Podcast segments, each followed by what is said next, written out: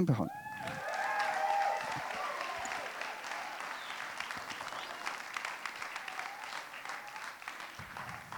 Tusind tak. Jeg har virkelig, virkelig glædet mig til at skulle øh, dele mit budskab med jer i dag.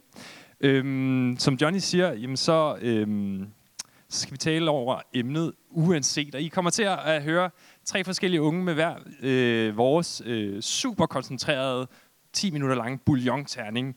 Øhm, jeg skal tale under temaet at være elsket uanset. Øhm, for vi har, vi har alle sammen et behov for at være elsket.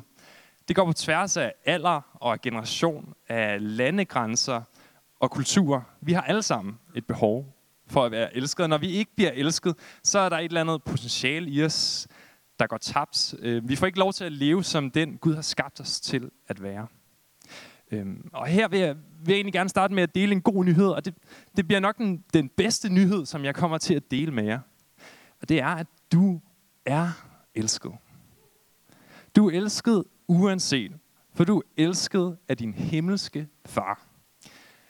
Ham, som har skabt dig, han elsker dig, men så ubegribelig og ufattelig stor kærlighed. Det har han altid gjort, og det vil han altid gøre. Du er elsket uanset. Du er elsket af ham, som har skabt universet, men kærlighed, der er større end det univers, han selv har skabt. Det er ikke sådan en lunken kærlighed, som vi måske lidt nemmere kan, kan relatere til. Ah, ham, ham der Emil, han er, han er god nok. Ham, ham kan jeg godt lide. Det, han er flink nok. Øh, eller sådan en, en betinget kærlighed. Ja, om hvis han gør det og det og det, hvis han tager opvask i en uge, så, så elsker jeg ham.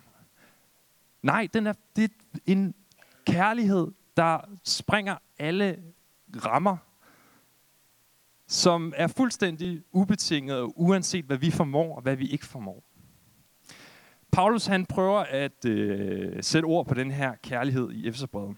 Der står, jeg beder os om, at I må blive fast forankret i hans kærlighed, så I sammen med alle de andre kristne kan forstå, hvor bred og lang og høj og dyb den er. Jeg beder om, at I virkelig må kunne tage imod Kristi kærlighed, der overgår menneskelig fatteevne, så I fuldt ud kan opleve alt det, Gud har til jer. Der er virkelig meget i det her vers. Der, hvor jeg vil, øh, det, jeg vil pege ud, det er, at Paulus prøver at beskrive Guds kærlighed ud fra sådan en rumlig, øh, tredimensionel beskrivelse, at den er, den er bred, og den er lang, og høj, og dyb. Og jeg synes, det er interessant, at Paulus han har brug for, for fire retninger til at beskrive Guds kærlighed ud fra sådan et, et, et, et rumligt billede. Øh, enten så er der to af retningerne, der er det samme, eller så er tre retninger, så er vores rumlige verden bare ikke nok til at beskrive, hvor stor Guds kærlighed er. Den er helt ufattelig stor. Men jeg vil alligevel prøve at, at, at dykke lidt dybere ned i det. For i, i sommer, der fik jeg et nyt perspektiv på Guds kærlighed. For i sommer, der blev jeg nemlig far til denne her dejlige dreng. Øhm, det er helt fantastisk. Fuldstændig overvældende fantastisk. Og jeg har fået lov til at opleve, hvad det vil sige at, at elske et menneske fuldstændig ubetinget. Jeg er ikke i tvivl om, at jeg elsker min søn. Han hedder, ja det sagde Johnny også godt, men det er Werner, og han er et halvt år gammel nu. Jeg er ikke i tvivl om, at jeg elsker ham. Jeg elsker ham helt ud i, til fingerspidserne ned i tæerne. Og han har ikke gjort noget som helst for at opnå eller fortjene den her kærlighed. Han er bare elsket. Han var elsket fra starten af, og han vil altid være elsket. Han har ikke engang sagt ja til at være elsket. Det er han bare. Han er bare en klump, der ligger der, hvor man, hvor man har efterladt ham. Lidt endnu i hvert fald. Han gylper og skider og savler og bøvser og stjæler sine forældres søvn. Men, øh, men alligevel så, så er han fuldstændig overvældende elsket af sine forældre. Og det her, min, min kærlighed til, til min søn, det er for mig blevet et, et stærkt billede på, hvordan Gud han elsker os. Øhm, I første Øh, nej, og, min, og, og, og min kærlighed til, til min søn, den er, det er, den er ikke perfekt. den er bare toppen af isbjerget i forhold til, hvor stor Guds kærlighed til os er. Det er bare et lille hjørne af det store maleri. I 1. Johannes brev, så står der, Tænk, hvor højt Gud Fader elsker os. Vi må kaldes hans børn, og det er vi. Gud, far, han elsker os, sine sønner og døtre, men fuldstændig ubetinget kærlighed. Uanset hvad du formår, og hvad du ikke formår, så er du elsket af din himmelske far. Du behøver ikke engang at sige ja til at være elsket. Du er det. Du behøver ikke at komme her i kirken for at være elsket. Du behøver ikke at læse i din bibel eller gøre alt muligt godt for andre. Du er fuldstændig fuldkommen elsket af din himmelske far, uanset hvad. Det er egentlig fuldstændig ude af dine hænder, hvorvidt du er elsket af Gud eller ej. For det er du, og det er der intet, der kan lave om på.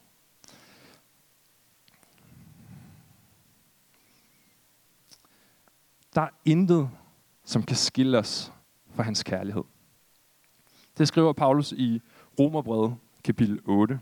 Der står, jeg er overbevist om, at intet i hele universet kan skille os fra Guds kærlighed. Hverken engle eller åndsmagter. Hverken det, som eksisterer nu, eller det, som vil komme i fremtiden. Hverken himmelrummet eller havdybets kræfter.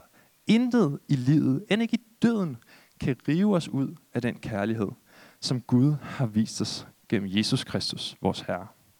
Så der er vidderligt ingenting, som kan skille os fra hans kærlighed til mig og til dig. Det kan være svært at forstå nogle gange, synes jeg. Personligt så har jeg svært ved at forstå, kan det virkelig passe, at Gud han elsker mig for præcis den jeg er, hver dag, både på mine dårlige dage og på mine gode dage, både de dage, hvor jeg har morgenhår og hvor jeg ikke har, når det går godt og når det går skidt, elsker Gud mig så med præcis samme enormt store, ufattelige kærlighed. Jeg kan tænke sådan noget som, ah, nu, nu har jeg ikke rigtig læst i min bibel så længe. Den står måske bare og samler støv. Elsker han mig øh, øh, virkelig lige så meget nu, som han gjorde dengang, jeg læste min bibel hver dag? Og hvis nogle tanker, så må jeg bare stoppe op og sige, ja, Gud elsker mig fuldstændigt, uanset hvad. Der er intet, der kan skille mig fra hans kærlighed. Okay, Emil, hvad, hvad skal jeg så bruge det her til? Hvad, øh, det er lidt fluffy, det der med at være elsket af en Gud i himlen. Øhm, hvorfor en forskel gør det i mit liv i dag? Øhm, prøv at tænke på nogen, som har, som har været med til at forme dig, gjort dig til den, du er i dag, bygget dig op. Nogle af dem, det er forventelig nogen, som har elsket dig. Jeg tror på, at det går også den anden vej, at, at øh, hvis du er, når du er elsket, så er det også med til at forme dig og bygge dig op. Det er med til at skabe selvværd og selvtillid i dit liv. Det er med til at fortælle noget om, hvem du er. Det skaber identitet at være elsket. Jeg er elsket. Det er nogle dybe ord, der siger noget om, hvem jeg er helt inde i. Jeg er elsket. Prøv at smage på det en gang. Jeg er elsket.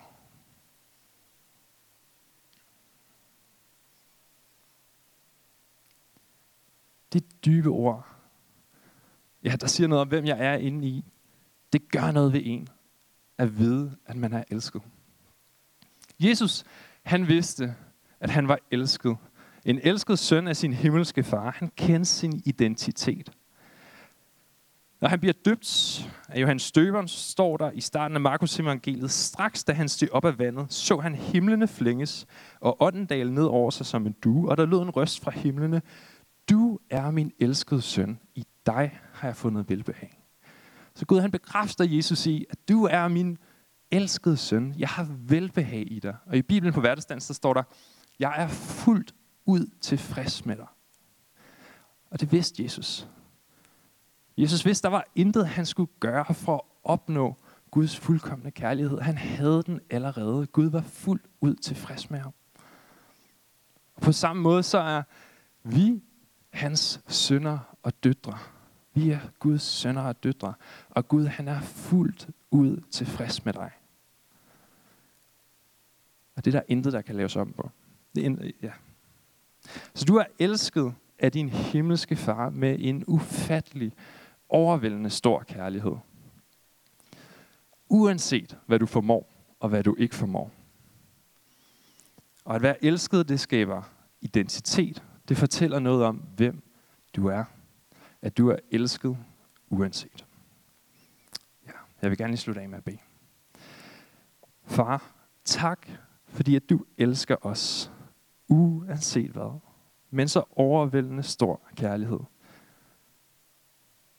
Far, jeg beder dig bare om, at det må, blive, øh, det må synke ind. Det må blive til virkelighed i vores liv. Selvom det måske er noget, vi har hørt mange gange. Eller det er noget, vi hører første gang. At det bare må synke dybere ind.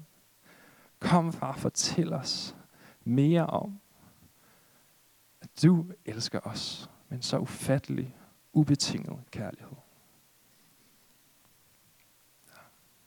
Amen.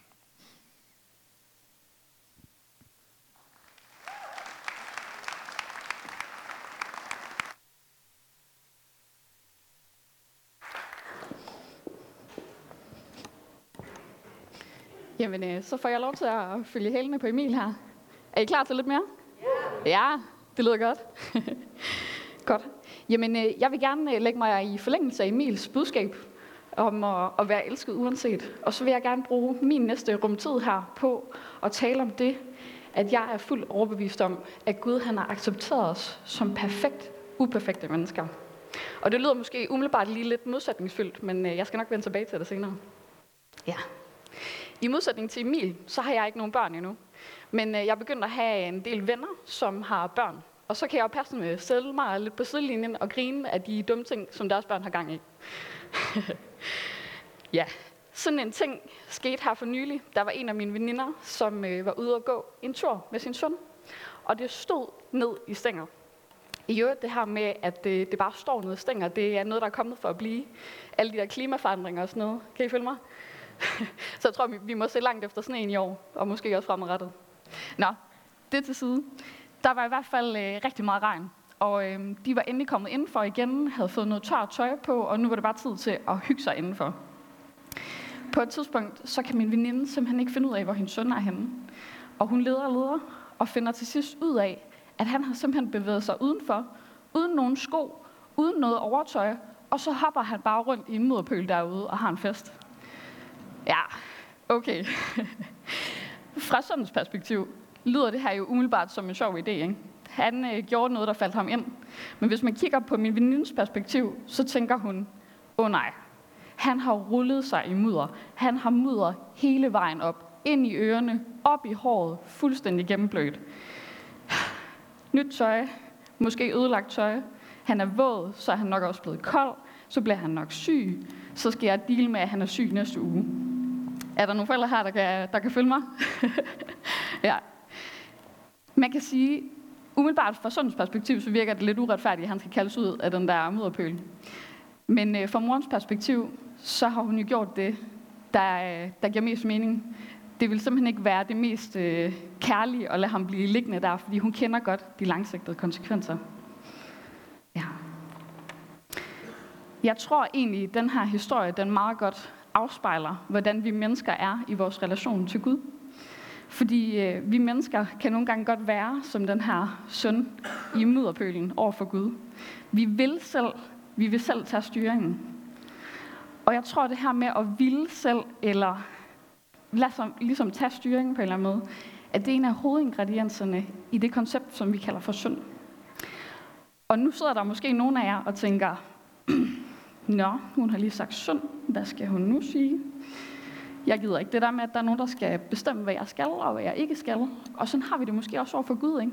Du skal ikke bestemme, hvad jeg skal, og hvad jeg ikke skal. Tro mig, jeg har så meget været der, og er der stadigvæk nogle gange. Men jeg er også blevet nødt til at spørge mig selv, hmm, hvad er der lige det her? Og det er efter, efterhånden gået op for mig, at det er faktisk ikke altid sjovt at tage styringen selv. At det her med at ville selv hele tiden. Fordi man kan jo sige, det er meget sjovt, når det går godt. Og så kan man være sådan, hey, I made it happen for myself. Og sådan. Men når det ikke går så godt, så er det til gengæld så meget hårdere. Så er det mig, der står alene med ansvaret for, at tingene ikke er gået, som det skulle. Så er jeg alene ansvarlig for at vælge et rigtigt og gode liv. Så er jeg alene ansvarlig for at være perfekt. Super meget perfekthedskultur i dag, ikke? Ja. Og det er rigtig, rigtig hårdt. Og midt i alt det der, sådan, jeg styrer mit eget show her, så er der ikke nogen, der kommer ind og siger, hey, kender du til de langsigtede konsekvenser af, hvor du er på vej hen af lige nu? Øhm, fordi vi har lidt den her indstilling til hinanden om, at bare gør det, der føles rigtigt for dig. Ja. Kan I genkende det? Ja. Jeg, har, øh, jeg er blevet nødt til at nå frem til, at, øh, at finde ud af, at det er simpelthen for hårdt det her med, at jeg skal tage styring hele tiden og være ansvarlig for det perfekte liv. Jeg har simpelthen indset, at jeg som person er bare ikke perfekt. Jeg øh, begår fejl. Jeg sover mennesker. Jeg er, hvis man kan kalde det det, nede og rulle i mudderet. Jeg ved ikke, er jeg den eneste han, der, øh, der ikke er perfekt? der er lidt, okay, okay. Godt nok. Jeg har indset, at øh, Gud, når han øh, påpeger nogle ting over for mig med, at jeg ligger hernede og ruller i mudderet, så er det altså ikke, fordi han vil prøve at være på tværs, eller være træls, pege fingre eller et eller andet. Så er det faktisk, fordi han elsker mig. Ligesom min veninde kendte konsekvenserne for hendes søn, så kender Gud også konsekvenserne for os, de langsigtede konsekvenser. Han har et bredere perspektiv, end vi har. Så det er simpelthen den mest kærlige handling, ikke at lade os blive liggende der. Ja. Det er mega, mega hårdt at blive konfronteret med, at der er noget, der er uperfekt i ens liv. Det gør ondt. Samtidig så vil jeg også våge at påstå, at det simpelthen er vildt befriende nogle gange at indrømme, at vi er uperfekte. Vi ved det jo godt et eller andet sted, så det er rart at få sat ord på. Og jeg ved godt, det lyder modsætningsfyldt, men jeg tror faktisk, det giver mening. Og jeg tror, at hele konceptet omkring synd er godt, at det skaber et sprog for, at vi er uperfekte. Men over den her historie om, at der kan ske ting, vi kan begå uperfekte handlinger, så er der en meget større historie, der handler om, hvor accepteret vi er af Gud. Ja. Et rigtig godt eksempel på det her, det er Paulus' brev til korinterne, 1. korinterbrev, hvor Paulus han beskriver, hvordan der er splittelser i menigheden, der er utugt i menigheden, og der er også retssager internt imellem nogen i menigheden. Her der kan man sige, at der er rigtig mange ting, man kunne påpege som noget uperfekt. Men Paulus han indleder hele det her brev med at skrive, til dem, der er helligt ved Kristus Jesus, kaldet til at være hellige. Med andre ord så siger Paulus, før alt det her med, at der er nogle ting, der er uperfekte hos jer, så er I først og fremmest hellige, I er perfekte. Det er den store ramme omkring det brev, han skriver til dem. Ja.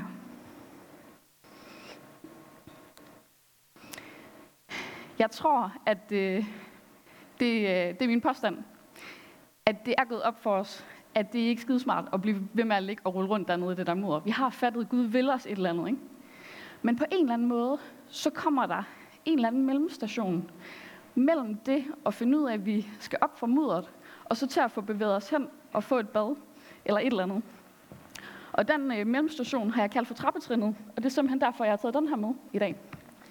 Jeg tror, der er to grunde til, at vi kan komme til at sidde hernede på det her trappetrin her, ind til Guds hus. Den ene ting er, jeg tror, det er vildt svært for os nogle gange at indrømme, at der er et eller andet, vi har gjort forkert. Vi kunne godt have haft nogle gode intentioner. Tænkt, at det var en fed idé, og så finder vi ud af, at det var det ikke alligevel. Og så er det bare så bittert, når man skal indrømme det over for nogen, der sagde, at vi skulle gøre noget andet. Tro mig, jeg har været så mange gange tilbage til min mor og sige, ja, mor, jeg ved godt, at du sagde, at jeg skulle gøre det her. Jeg gjorde det der. Nu er jeg her. Men jeg tror, jeg har gjort det ud fra et eller andet mindset om, at hun ville svælge i at få ret i det, hun har sagt til mig. Og det er bare overhovedet ikke sandt. På samme måde, så tror jeg, at vi har det med Gud, at vi tror, at han svælger i at få ret. Nej, han elsker os så meget, han vil bare gerne have os op af det der mudder. Det har aldrig været for at pege fingre. Ja. Den anden grund til, at jeg tror, at vi nogle gange ender herover på det her trappetrin, det er, at øh, vi tror, at Gud ikke kan lide os mere. Nu hvor jeg har været nede og rulle i det her mudder, så får vi en eller anden idé om, at øh, så har Gud fjernet sig fra mig. Men det er bare ikke rigtigt. For det er jo mig, der har valgt, at jeg sidder her på trappetrinnet, og ikke tager det sidste skridt ind i huset. Derfor så er min opfordring til dig i dag, og det tror jeg faktisk er mit hovedbudskab her, at øh, jeg vil opfordre dig til, at du tror på den identitet, du har som et kongebarn. Der var øh, en, øh, en mand engang i Lukas evangeliet, den fortabte søn.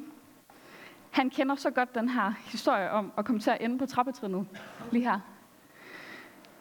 Han havde bedt om alle pengene fra sin far, eller de penge, der i hvert fald tilkom ham, ifølge arven. Havde gået ud og spenderet dem alle sammen. Og øh, lige pludselig så ender han, sjovt nok også, i en mudderpøl sammen med alle grisene. Og finder ud af, uff, det er, ikke, det er ikke sådan super sjovt at være her. Det er ikke smart, det jeg har gjort. Jeg bliver nødt til at komme hjem til min far. Men i stedet for at tro på, at han kan komme hjem til sin far, som den søn, han nu engang er, så placerer han sig på en eller anden måde halvvejs hjemme ved sin far på trappetrinnet og siger, jeg tager hjem til min far, men som daglejer, det vil sige som arbejder for min far. Han tror ikke på, at han er velkommen helt ind i huset. Og hvad er det, der sker, når han kommer hjem til sin far? Faren kommer løbende i møde og siger, min søn, er det fantastisk, du er her igen. Du skal have klædedragten på, du skal have den fineste klædedragt på, og vi skal ind og holde fest for dig i dag. Ja. Så min opfordring til dig, det er at tro på den her identitet, du har fået som søn eller datter af Gud. Helliget, perfekt. Det nytter ikke noget at blive siddende der på sådan en mellemstation mellem mudderpølen og huset. Træd ind ad døren, få et bad, få rent tøj på, og vid, at du er accepteret, uanset som det perfekte, uperfekte menneske, du er. Tak.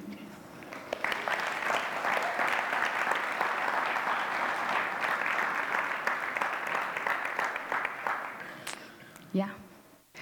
Får I lige få lov til at, øh, at få lidt øh, refleksionstid i forhold til det her, og fundere lidt over det, så har jeg et par spørgsmål med. Vil du lægge den op, Jenny? Kommer I det der? Yes, super. I har lige et par minutter her til at tænke over det, indtil vi øh, går klar til den næste.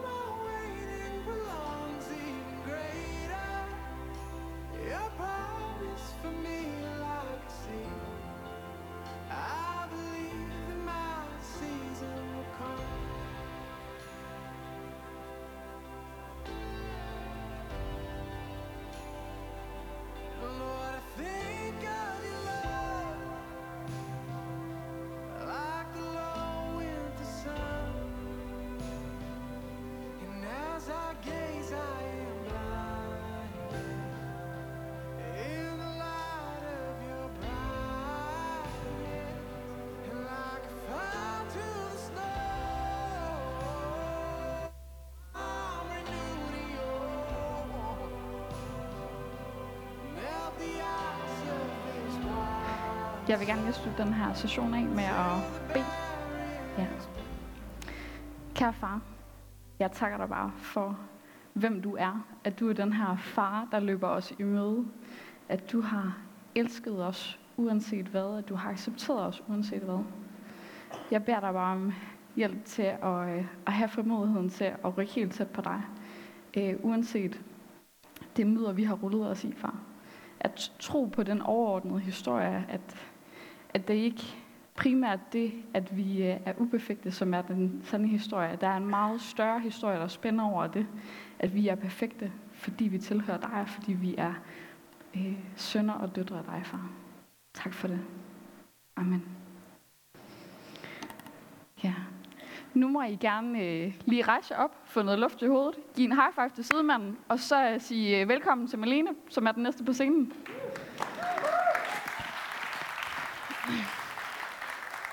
Nå, Der var ikke så mange, der rejste sig op. det kan I få lov til senere. Nå. Jamen, som øh, rosin i pølseenden her, så øh, vil jeg tale om vores sidste uanset. Og jeg vil gerne tale om, at vi er forstået af Gud. Og derfor forstået uanset. Ja. Og allerførst, så prøv lige at forestille jer, at en ven kommer hen til jer og spørger, hvordan det går. Og øh, du så svarer noget i dur med, Puh, jeg synes godt nok lige, jeg har mange ting om ørerne. Altså, jeg har jo mine tre børn, og de øh, har to fritidsaktiviteter hver, de skal køres til. Jeg har selv fuldtidsjob, og nu er det jul, og der skal købes julegaver. Og min mor, hun har, øh, hun har fødselsdag i morgen, så hende skal vi også lige købe en fødselsdagsgave til, og huset derhjemme sejler. Og, puh, jeg synes godt nok lige, jeg har travlt. Og jeres ven så svarer, nej, det kan jeg da ikke forstå. Prøv at høre, jeg har fire børn, og du har kun tre. Du skal bare mande dig op, og så skal du tage dig sammen, og så skal du lade være med at pive. Jeg tror, at de færreste af os vil, øh, vil ønske at øh, få sådan en respons. Jeg ved ikke, hvordan I sidder sådan med følelse i maven, men jeg tænker sådan, ej, kan jeg lige få lidt forståelse, eller hvad? Så jeg tror, at vi som mennesker har brug for at blive forstået. Vi har brug for at opleve, at når vi kommer til andre folk, så bliver vi mødt med forståelse. Og så tror jeg, vi trækker os væk og ikke har lyst til at åbne os op, og ikke har lyst til at vandre nær med mennesker, hvis vi ikke bliver forstået, hvis vi ikke bliver mødt med en grundlæggende forståelse. Og på samme måde øh, med Gud. Hvis mit billede er, at Gud han ikke kan forstå mig, at Gud han er så stor, at han ikke kan sætte sig ind i, hvordan jeg har det, han kan ikke sætte sig ind i mit liv, så har jeg jo ikke lyst til at åbne op for ham. Og hvis jeg tænker, at Gud han er en følelsesmæssig fjern Gud, og en Gud, der er distanceret og ikke er interesseret i mit liv, så tænker jeg, så trækker jeg mig da væk fra ham, fordi hvorfor skulle jeg åbne op, hvis han alligevel står sådan her og ikke kan forstå mig? Jeg vil gerne prøve lige at starte at læse i Hebræerbrevet, hvis du kan smække det op, Johnny. Det vil jeg gerne tage udgangspunkt i. Der står nemlig sådan her. Da vi nu har en stor ypperste præst, som er siddet op igennem himlene, Jesus Guds søn, så lad os holde fast ved den bekendelse. For vi har ikke en ypperste præst, der ikke har medfølelse med vores skrøbeligheder men en, der er blevet fristet i alle ting, ligesom vi dog uden synd. Lad os altså med frimodighed træde frem for nådens trone, for at vi kan få barmhjertighed og finde noget til hjælp i rette tid. Og det, jeg gerne vil bruge de næste små syv minutter på, det er at snakke om, at vi faktisk har en Gud, der forstår os, der er medfølgende for os, og hvad det så betyder for os, at han er medfølgende for os. Og hvad det betyder, at Jesus han faktisk har været et menneske, at han er blevet fristet i alle ting, ligesom vi. Så det første, hvis du smækker op, det er, som jeg sagde, at han er blevet fristet i alle ting, ligesom vi. Om øh, 16 dage, præcis fra i dag, der er det jul. Det er den 24. december, og øh, jeg tror, næsten alle herinde ved, hvorfor det er, at vi fejrer jul i Danmark og verden over. Det gør vi jo, fordi at vi fejrer, at Jesus han blev født, og Jesus han blev menneske. Så det betyder for os, at ham, som vi tilbærer ham, som vi kalder Herre, ham, som vi kalder Gud. Han har været et menneske. Han har altså gået på den her jord, og det er ikke bare i billedligt talt. Det er ikke bare en lignelse. Han har jo fysisk været et menneske i en krop, ligesom vi er en krop med hud, med hår på. Han har gået på den her jord. Han har gået i de sko, du går i. Og som der står, han er blevet fristet i alle ting, ligesom vi.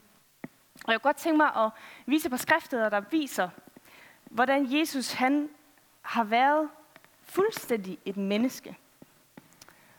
Prøv at se, der står sådan her. Jeg ynkes over skaren, for de har allerede været hos mig i tre dage og har ikke noget at spise. Så står der, så tog han Peter og Jakob og Johannes med sig. Og han blev grebet af forfærdelse og angst og sagde til dem, min sjæl er fortvivlet til døden. Bliv her og våg. Næste dag, da de gik fra Betania, blev Jesus sulten.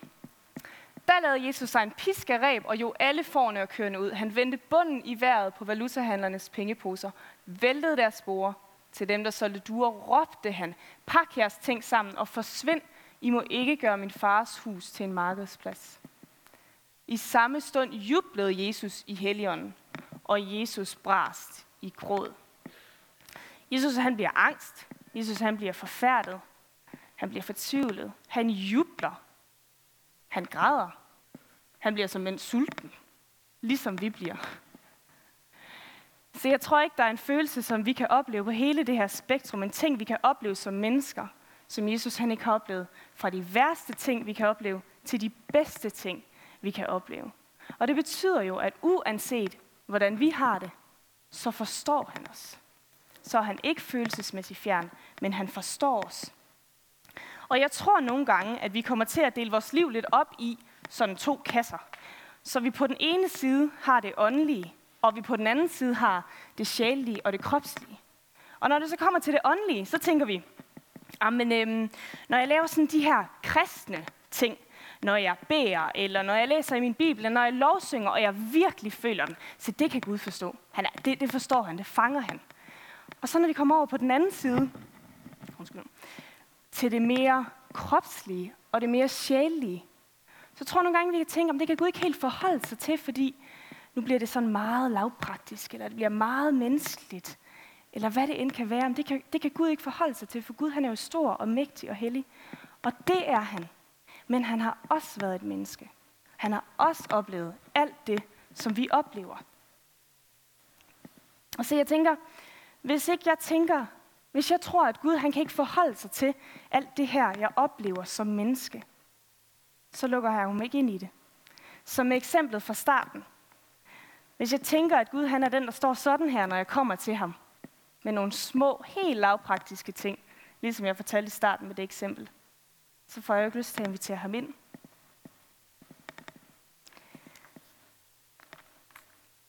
Det andet, jeg gerne vil snakke om, det er, at Gud han er medfølende i vores skrøbeligheder. Og det der ord medfølelse, i den græske, altså det oprindelige, der betyder det at blive rørt med samme følelse. Vi har altså en Gud, som bliver rørt med samme følelse, som vi bliver rørt med. I historien med Lazarus, øh, den historie, hvor Lazarus han dør, der øh, bliver Jesus mødt af Martha. Og så siger Martha, min bror han er død, og hun er ked af det selvfølgelig. Og så siger Jesus til Martha, han skal leve igen. Og så går Jesus videre ned mod huset, hvor Lazarus han dør, og imens han er på vej derned, så bliver han mødt af Maria og nogle af de andre, som græder over, at Lazarus han er død. Og så står der der, at Jesus brast i gråd. Så Jesus i det øjeblik, han vidste udmærket godt, lige om lidt, et par minutter, fem minutter måske, så går vi ind i huset, så vækker jeg Lazarus til live, og så skal vi juble som aldrig før. Jesus han vidste udmærket godt, jeg er svaret, jeg har svaret, han skal leve igen, og vi skal juble. Men trods det, så stopper han op. Selvom han ved, at jeg er svaret, så stopper han alligevel op. Han ynkes over dem, fordi han kan se, det rører dem, at Lazarus er død. Og så tager han faktisk et øjeblik og græder. Der står ikke engang, at han fælder en tårer, eller at han lige ager dem på ryggen. Der står Jesus brast i gråd. Jeg ved ikke, hvornår du sidst er brast i gråd, men det lyder rimelig sådan eksplosivt. Han er virkelig medfølende. Og det sidste, jeg gerne vil snakke om, det er det her med frimodighed. Lad os med frimodighed komme nær. Fordi jeg ved ikke med jer, men nu har jeg jo tænkt over det her i noget tid.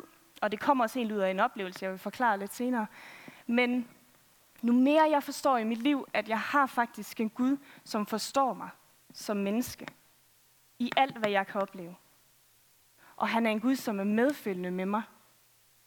Jo mere kan jeg mærke på mig selv, jeg har lyst til at åbne op for ham. Jeg har lyst til at invitere ham ind.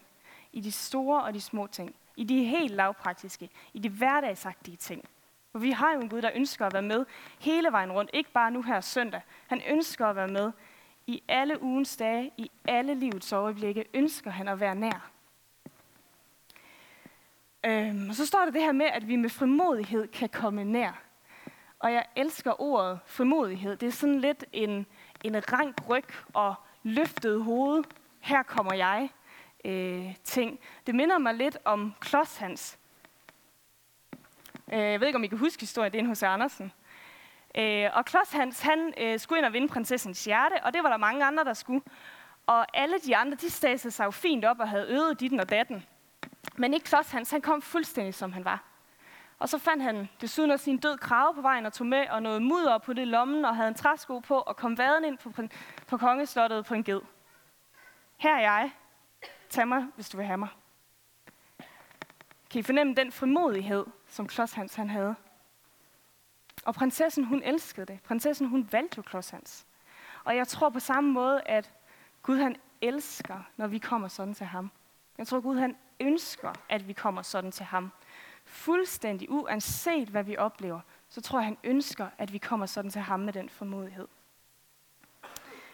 Og nu vil jeg lige fortælle en lille historie fra mit eget liv. Det, det egentlig tog udgangspunkt i alt det her, med at hvor meget Gud han egentlig forstår os. Det var en dag, øh, jeg kom hjem fra skole, og jeg skulle videre på arbejde. Jeg havde lige en lille halv time, og jeg var ikke sådan i godt humør. Jeg var bekymret og lidt af hvert, og synes lige, pff, lidt ligesom hende der i starten måske, udover at jeg ikke har nogen børn og så videre. Men altså, jeg synes lige, der var lidt mange ting om ørerne. Øhm, og jeg tænkte på mig selv, jeg kan ikke lige nå, Gud, jeg kan ikke lige, du ved, vi tager det i morgen, jeg kom sent hjem fra arbejde, det tager vi lige i morgen, Gud, jeg kan ikke lige nå at fortælle dig det og forklare dig det, og, og hvad, hvad er det også lige, jeg har brug for, hvad er det egentlig lige, jeg bekymrer mig om, og jeg synes lige, det var en rodebutik. Og så siger Kristoffer min mand, så, så siger han, du kan da bare lige tage et minut. Og så tænkte jeg, det kan jeg da godt lige prøve. Det var ikke fordi, jeg forventede noget, fordi det var jo bare lige et minut, og hvad kunne vi lige nå, og jeg havde ikke engang fortalt Gud, og jeg kunne heller ikke lige forklare ham, hvordan jeg lige havde det. Og ja, nå, men jeg satte mig ned i hvert fald. Og så sagde jeg, far, kom og hjælp. Og det var en fantastisk oplevelse, for det var så hverdagsagtigt, og det var så, jamen det var så dagligdag. Og Gud han kom med hans nærvær. Han kom, og han var der sammen med mig. Og jeg oplevede, at han bare nikkede og sagde, jeg forstår det godt. Og jeg behøvede ikke forklare en masse. Jeg behøvede ikke fortælle tre punkter om, hvordan jeg havde det, eller hvad jeg havde brug for, dit og datten. Men han kom, og der kom fred på stormen. Og han var med i det. Og han forstod mig.